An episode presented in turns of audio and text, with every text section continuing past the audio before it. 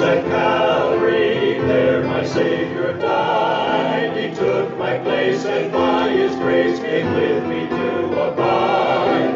All I need for living is mine by just believing. Life begins at Calvary, life that never ends. came to pass when I was come again to Jerusalem, even while I prayed in the temple, I was in a trance, and saw him saying unto me, Make haste, and get you quickly out of Jerusalem, for they will not receive your testimony concerning me. And I said, Lord, they know that I imprisoned and beat in every synagogue them that believed on thee. And when the blood of thy martyr Stephen was shed, I also was standing by, and consenting unto his death. And I kept the raiment of them that slew him. And he said unto me, Depart, for I will send thee far hence to the Gentiles. And they gave him audience unto this word, and then lifted up their voice and said, Away with such a fellow from the earth, it's not fit for that he should live. Now as they cried out, cast off their clothes, they threw dust in the air. Chief captain came and rescued Paul. Chief captain commanded him to be brought into the castle and bade that he should be examined by scourging, that he might know whereof they cried against him. Then the chief captain came and said to him, Tell me, are you a Roman? He said, Yes. And the chief captain answered, With a great sum obtained I this freedom. Paul said, But I was free born. Then straightway they departed from him, which should have examined him. The chief captain also was afraid, after he knew that he was a Roman, and because he had bound him. On the morrow, because he would have known the certainty whereof he was accused of the Jews, he loosed him from his bands, and commanded the chief priests and all their council to appear, and brought Paul down and set him before them. Welcome to the Unchanging Word Radio Bible Study. Our teacher is Dr. John G. Mitchell, a man who was faithful in teaching the Word of God for more than 60 years throughout the Northwest. The name of our study, The Unchanging Word, highlights the fact that God's Word has not changed. What God reveals in His written Word was true in the past, is still true today, and will be true tomorrow. As you listen, you can expect the Word of the living God to encourage, challenge, and comfort you. We live in difficult times, but we can expect our God to provide answers to the big questions in your life through His Word. Jesus Christ, the same yesterday, today, and forever. Well, here's Paul finishing up his testimony of faith in Christ, and he had the people's ear up until he told them how the Lord had told him to go to the Gentiles.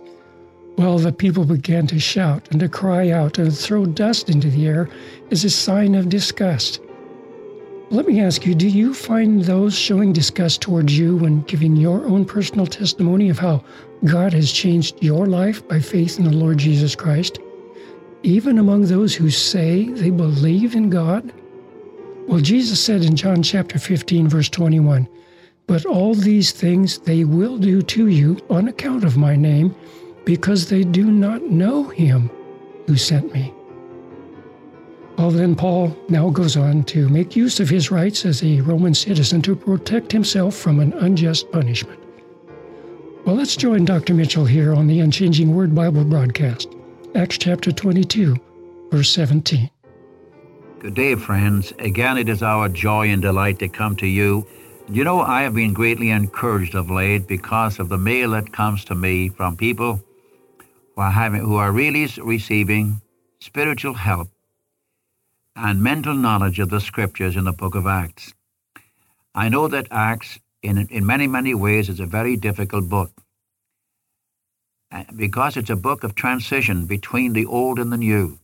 It connects the Gospels with the epistles. It's a book of history. It's also a book given to us to show forth the life of Christ in his people and through his people. For I believe the Lord went with them and in them and through them. And so the gospel went out to the known Roman world at that time.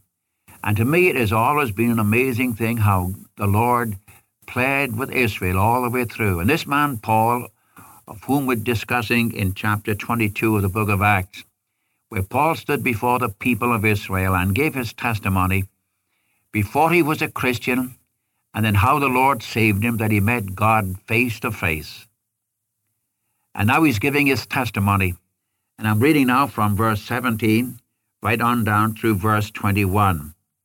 In fact, right on down to verse 23. where you have Paul uh, after, after his conversion. Let me give you the chapter again. Before his conversion in the first five verses, then you have the record of his conversion in verses 6 to 16. Then from verse 70 to 23, you have his life, Paul the missionary, after his conversion, if our Lord sent him. Uh, I would like to I'd like to continue that for a few moments.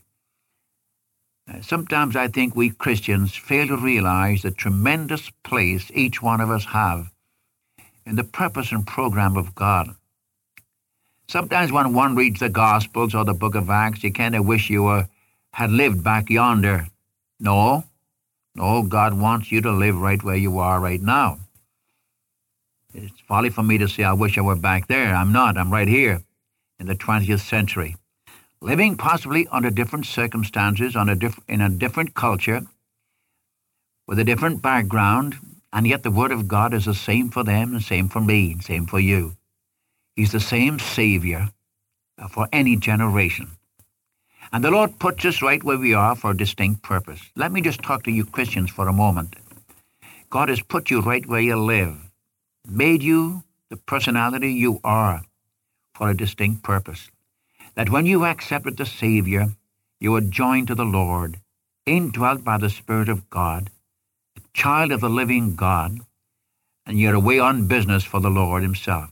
Your home is in heaven. And down here we're on earth for, with a job to do.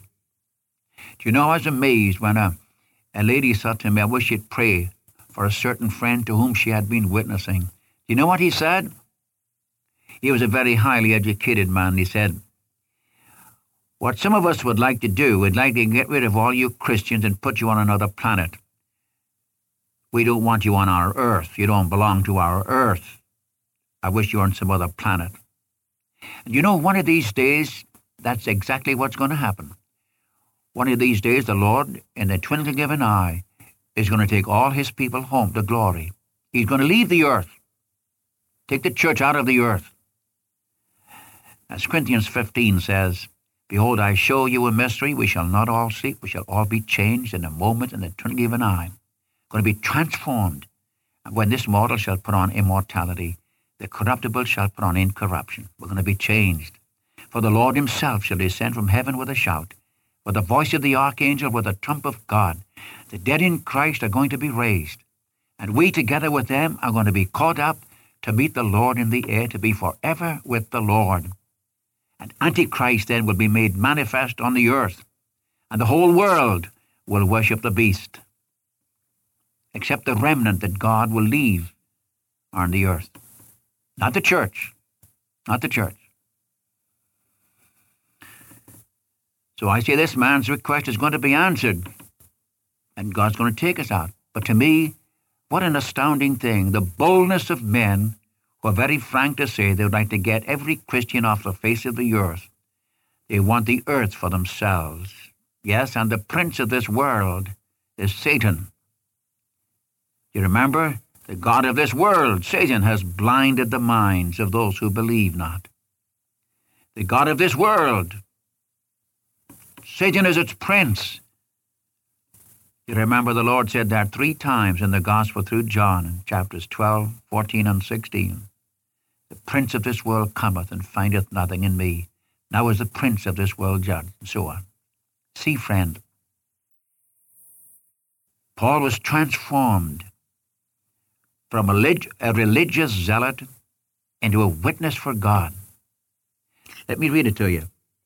Reading in verse 17, after he'd come to know the Savior, I read, It came to pass that when I was come again to Jerusalem, that is, he came he went, as I said in chapter 9, where you had the conversion of Saul of Tarsus. You remember? From Damascus, he went into the desert, into Arabia, spent two years there. Then he came back to Damascus. Then from Damascus, he went to Jerusalem. This is what you have here. It came to pass, when I was come again to Jerusalem, even while I prayed in the temple, I was in a trance, and, and saw him saying unto me, Make haste, and get you quickly out of Jerusalem, for they will not receive your testimony concerning me. And I said, Lord, They know that I imprisoned and beat in every synagogue them that believed on thee. And when the blood of thy martyr Stephen was shed, I also was standing by, and consenting unto his death. And I kept the raiment of them that slew him. And he said unto me, Depart, for I will send thee far hence to the Gentiles. And they gave him audience unto this word, and then lifted up their voice and said, Away with such a fellow from the earth. It's not fit for that he should live. Now as they cried out, cast off their clothes, they threw dust in the air. And then the and then the Romans, you remember, the chief captain came and rescued Paul. Notice, please, after his conversion, he becomes the missionary. I'd like to read to you from Galatians chapter 1, just to pick up the connection which we've just been discussing. I'm reading Paul's own testimony when he said, You've heard of my manner of life in time past in the Jews' religion, how that beyond measure I persecuted the church of God, and wasted it, and profited in the Jews' religion above many my own equals in my own nation, being more exceedingly zealous of the tradition of my fathers. This is before he knew Christ. Uh, I repeat it again, a religionist, and very zealous for God. But when it pleased God, who separated me from my mother's womb and called me by his grace, to reveal his Son in me, that, i that I might preach him among the Gentiles. Immediately I conferred not with flesh and blood, nor did I go up to Jerusalem unto them which were apostles before me, but I went into Arabia, and returned again to Damascus. Then after three years I went up to Jerusalem, and abode with them with Peter and the rest fifteen days. I mentioned, I read that from Galatians chapter 1. I'm going to see what his own testimony was from about verse 13 of that first chapter down to verse 16 and 17. See, Paul wanted to stay in Jerusalem. If any man felt that he was called to preach the gospel to the Jews, it was Paul, the Apostle Paul. He had a real burden for his people. See how God had transformed him. And the same God who transformed him could transform his people. You can just see the burden of his heart. And God said, No, no, Paul, I've got a different job for you. I want you to go far hence to the Gentiles, you see. Depart, go to the Gentiles. He was called to give the good news to the Gentiles. Now, up to this time, the Jews were very quiet. The nation was hearing him give his testimony. They knew about him. They knew about his zeal for God. They knew about him being a Pharisee of the Pharisees. They knew he had been trained by Gamaliel. They knew he was a zealot for God. And they knew that he was greatly opposed to Christianity, to the followers of Jesus. Now he is a transformed man. And as long as he gives his testimony, they listen to him. But when he began to talk about the gospel going out to the Gentiles, God said, Depart, for I will send thee far hence to the Gentiles. They gave him audience unto this word. Then they lifted up their voice and said, Away with such a fellow from the earth. It's not even fit that he should live. He's not fit to stay on the earth. Now, I know people today feel the same way about Christians, real Christians. They call them all kinds of names. I know that. It's true you might be called the deacon or you might be called fanatic. You might be called everything. But don't lose your love for the Savior. Don't you compromise your position. You stand for the Savior. And they cast off their clothes and threw the dust in the air. Here's a mob, blind and full of rage. And they still believed God. That is, the God they thought they knew, and they didn't know him. Oh, how many today claim to believe God, don't know him. I've had people say when I've brought the gospel, they, why, Mr. Mitchell, I'm not a pagan. I believe in God. Well, that's, that's wonderful. Do you worship him? I don't know how. Or I might say, what kind of a God do you have? Have you seen him? Have you heard him? What's he like? Simple questions. Get right down to your heart. What's the answer? Man doesn't have an answer. Man doesn't have an answer. Men have thrown the Word of God out, the divine revelation. Hence they know nothing about God. They know there's a supreme being.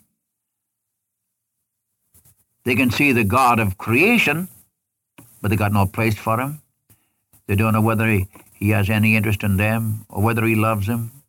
They don't know a thing about him. They don't know a thing about him. And when these Jews heard Paul talk about Jesus, they were one blinded, raging mass of people. They still believed that God, the living God, was only for them. See how narrow they became, that God was only for them.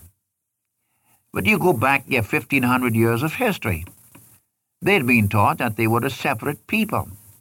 This is what Balaam, the false prophet, told Balak, the king of Moab. They're a separate people. Their strength lies in the fact that they're separate. That's why some of your liberals say that the God of the Old Testament was a tribal God. No, they were a separate people unto him. And they were given a responsibility to witness of the living God to their neighbors, to the nations of the world, and they, and they failed on their job. They fizzled on their job. But they still believed, even in Paul's day, that God was only for the Jews. Paul had a revelation that he was the God for everybody. You remember in Romans chapter 3? Romans chapter 3, about verse 29, where Paul raises the question, Is he the God of the Jews only? Is he not also of the Gentiles? Yes, of the Gentiles also. Seeing it is one God who shall justify the circumcision by faith, and the uncircumcision, the Gentiles, through faith.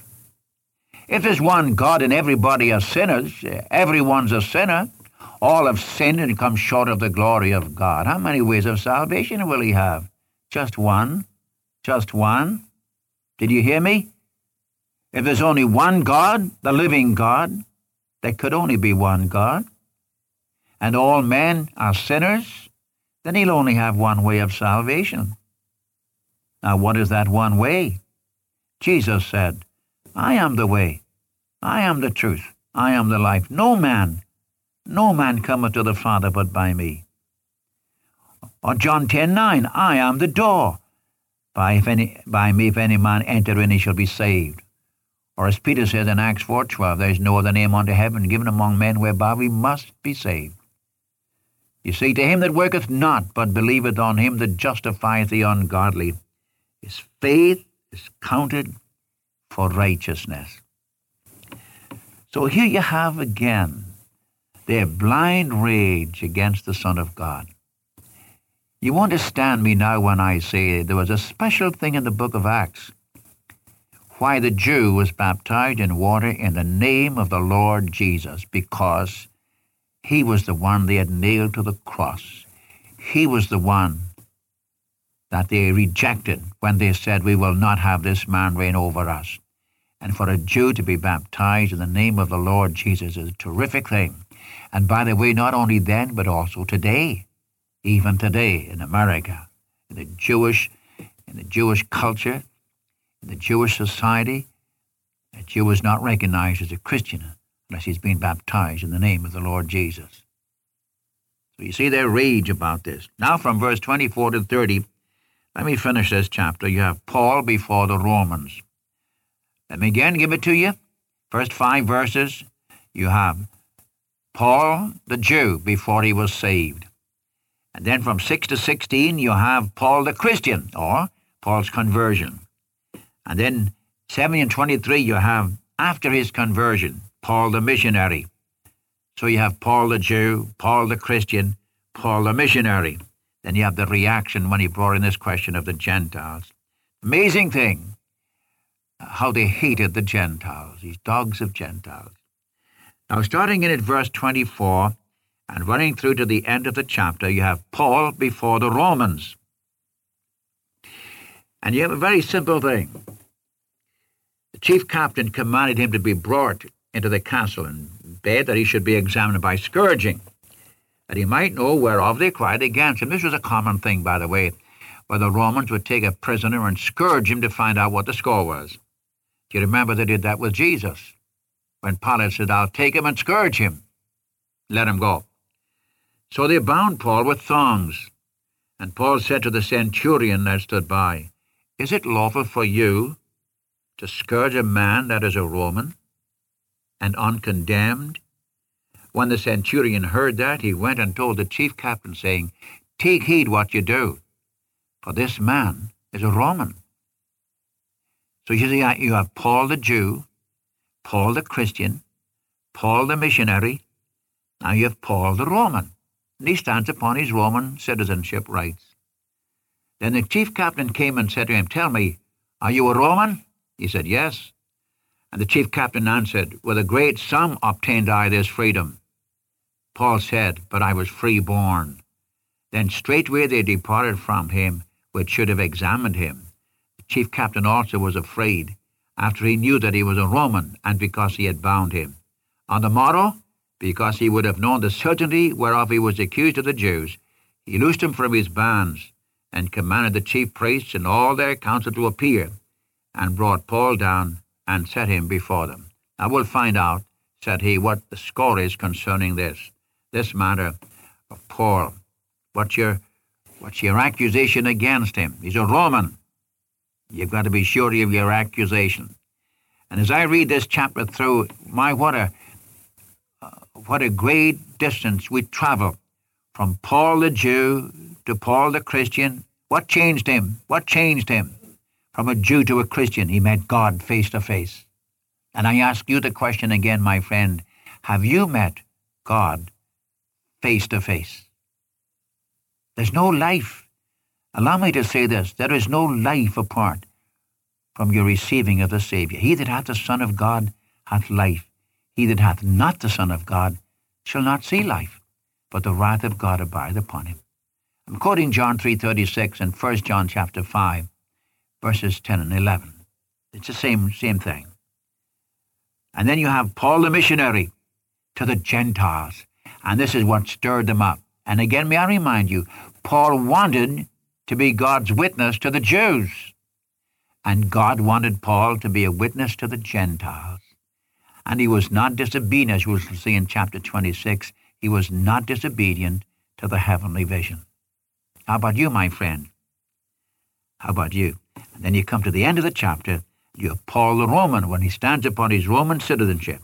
He was Roman born, Roman trained and educated in all the Greek culture, a citizen of Rome, and by the way, he was also well versed in Jewish culture. That's why God used him. See. Now to the Jews, he would speak in Hebrew, as you have in the beginning of the chapter, or in Aramaic. But to the Romans, he spoke in Greek. And he depended upon his Roman citizenship. Took his stand upon it. There's no compromise. There's no compromise. So we have this wonderful chapter, chapter 22, Paul's great defense before the nation Israel. Now, in our next chapter, we have Paul and his defense before the council, that is, the Sanhedrin of the Jews, where we again have his testimony and so on. Please read that chapter, will you, through? Read chapter 23, 24, 25, 26. Please keep reading these chapters so that the text will be in your mind and you'll be able to follow right along with us as we discuss each chapter individually. And may the Lord make the Word of God very precious to you, and may your joy be filled full in Christ Jesus. And the Lord bless you today for his name's sake.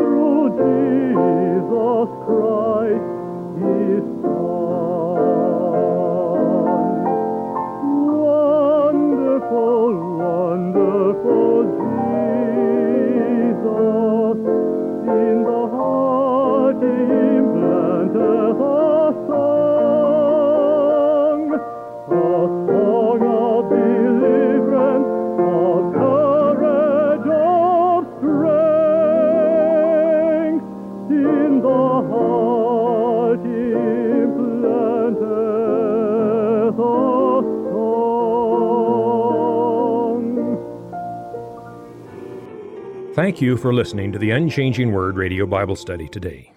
Write to us with your comments and your prayer requests to the Unchanging Word, P.O. Box 398, Dallas, Oregon 97338. And so until next time, this is the Unchanging Word Radio broadcast.